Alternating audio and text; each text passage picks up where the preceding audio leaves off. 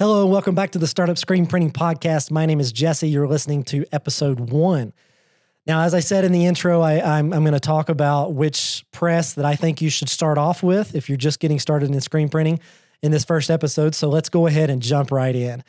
Um, the answer to that question can be complicated, and I'm sure everybody has their own recommendation or their own idea as to which press you should really get started with.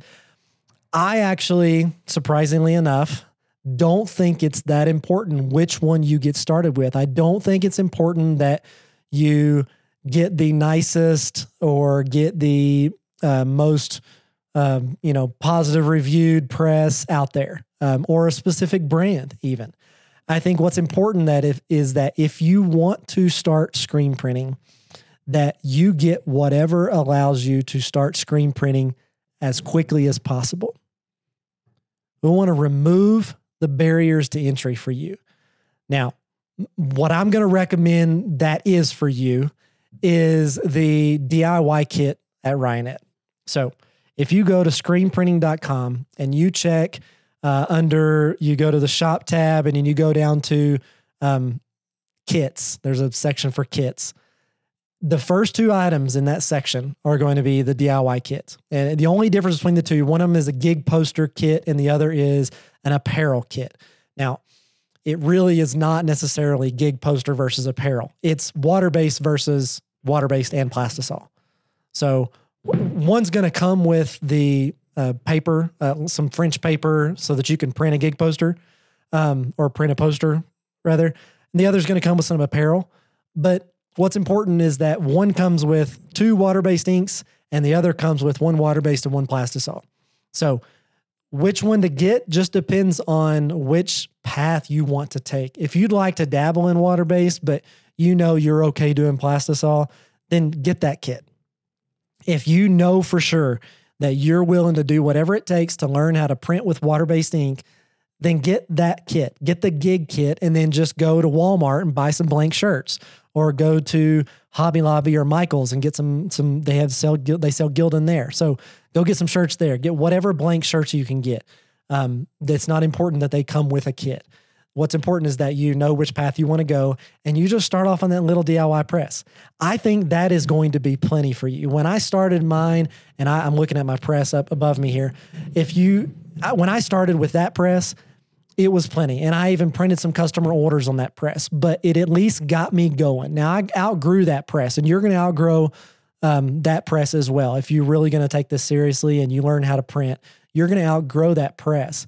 But that press does everything that the standard Riley Hopkins 150 press does, except for it doesn't print multiple colors. And to be honest, you don't need to be printing multiple colors to start with. And the amount of time that it would take you to outgrow that press is probably the same amount of time that you need to just focus on one color prints. You need to get really good at printing one color on one shirt at a time and then you cure that shirt and you're going to be fine. You're going to be you're not going to be taking, you know, 50 quantity orders at this point with this with this um, kit. Eh, you wouldn't shouldn't do that with the Riley 150 either or any other, you know, small size press. So I don't think it's important that you spend the extra money to get the Riley Hopkins 150 where you can just spend, you know, two or three hundred dollars, three or four hundred dollars, whatever those kits cost, and get a great starter press that's going to be plenty for you to learn how to printing, learn how to print, and all the other supplies that, that you need. So you're going to get emulsion, you're going to get a screen, you're going to get a squeegee, you're going to get the cleaning uh, solutions, and all of that stuff I still have and use. I still have a my squeegee and I still use it, a little 10 inch wooden squeegee, and it's great, especially for smaller prints. So you're to get in the game for a lot less. And so I think those DIY kits are great rather than spending the money on a nicer press. Get good at printing first and make sure it's something you want to do and get all the supplies you need. And then start saving your money to get something above the Riley Hopkins 150. Because I can tell you right now, you're going, if you're going to take this seriously and you're ready to start a business, you're going to want more than just a single platen.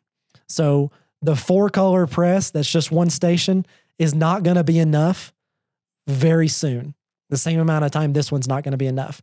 So start with the DIY kit and save your money so that you can spend a little more than the 150 and go ahead and get at least a two location press. You'll be glad you did. and it's you're going to be way better off for it. You're going to be able to print these larger orders. If you can save a little longer and get the four location, even better. But just don't worry about getting the the you know the Cadillac press to start off with. What's important is that you get to printing as soon as possible. It's not even important that you get a flash yet or you get, you know, a washout booth and you know how to burn all the screens. Let somebody else handle burning the screens. Use I use a company called Anthem Screen Printing. Um, I've ordered films from them. You can order a screen that's ready made. You know, you send them the artwork, they'll burn a screen and ship it to you, and that screen is ready to go. So let all another company handle that stuff and just break even on your costs. What's important is that you're spending time on press and you're learning how to print. So get the DIY kit or get something similar and don't worry about it not being enough press for you or not being nice and it's not you know the the cool black and green you know nobody loves the black and green more than I do. As you can see green cord green uh, tool chest everything I, I love green. It's my favorite color. So I love that Ryonet is green.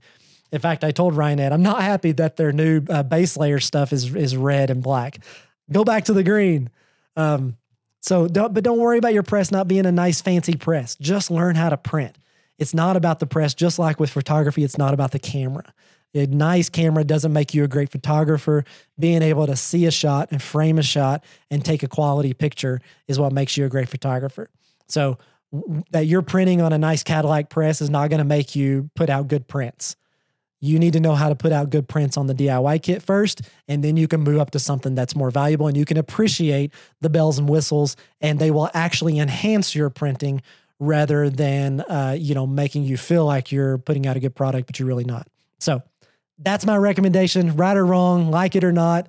Um, you may have a different opinion if you're watching this and you're a seasoned veteran, um, and that's okay. I would love to know your opinion because you may have a better reason and you might be right.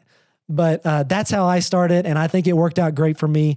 And I, I'm going to recommend it to anybody else who's looking to get started. So be sure you go to screenprinting.com and check out that those kits. And if you haven't already, you're not you've not got anything else, I encourage you to invest in those kits and, and get started screen printing right away. So that's it. That's my recommendation. Um, let me know what questions you might have. Look forward to bringing you guys more. Be sure you check out episode two when it comes out.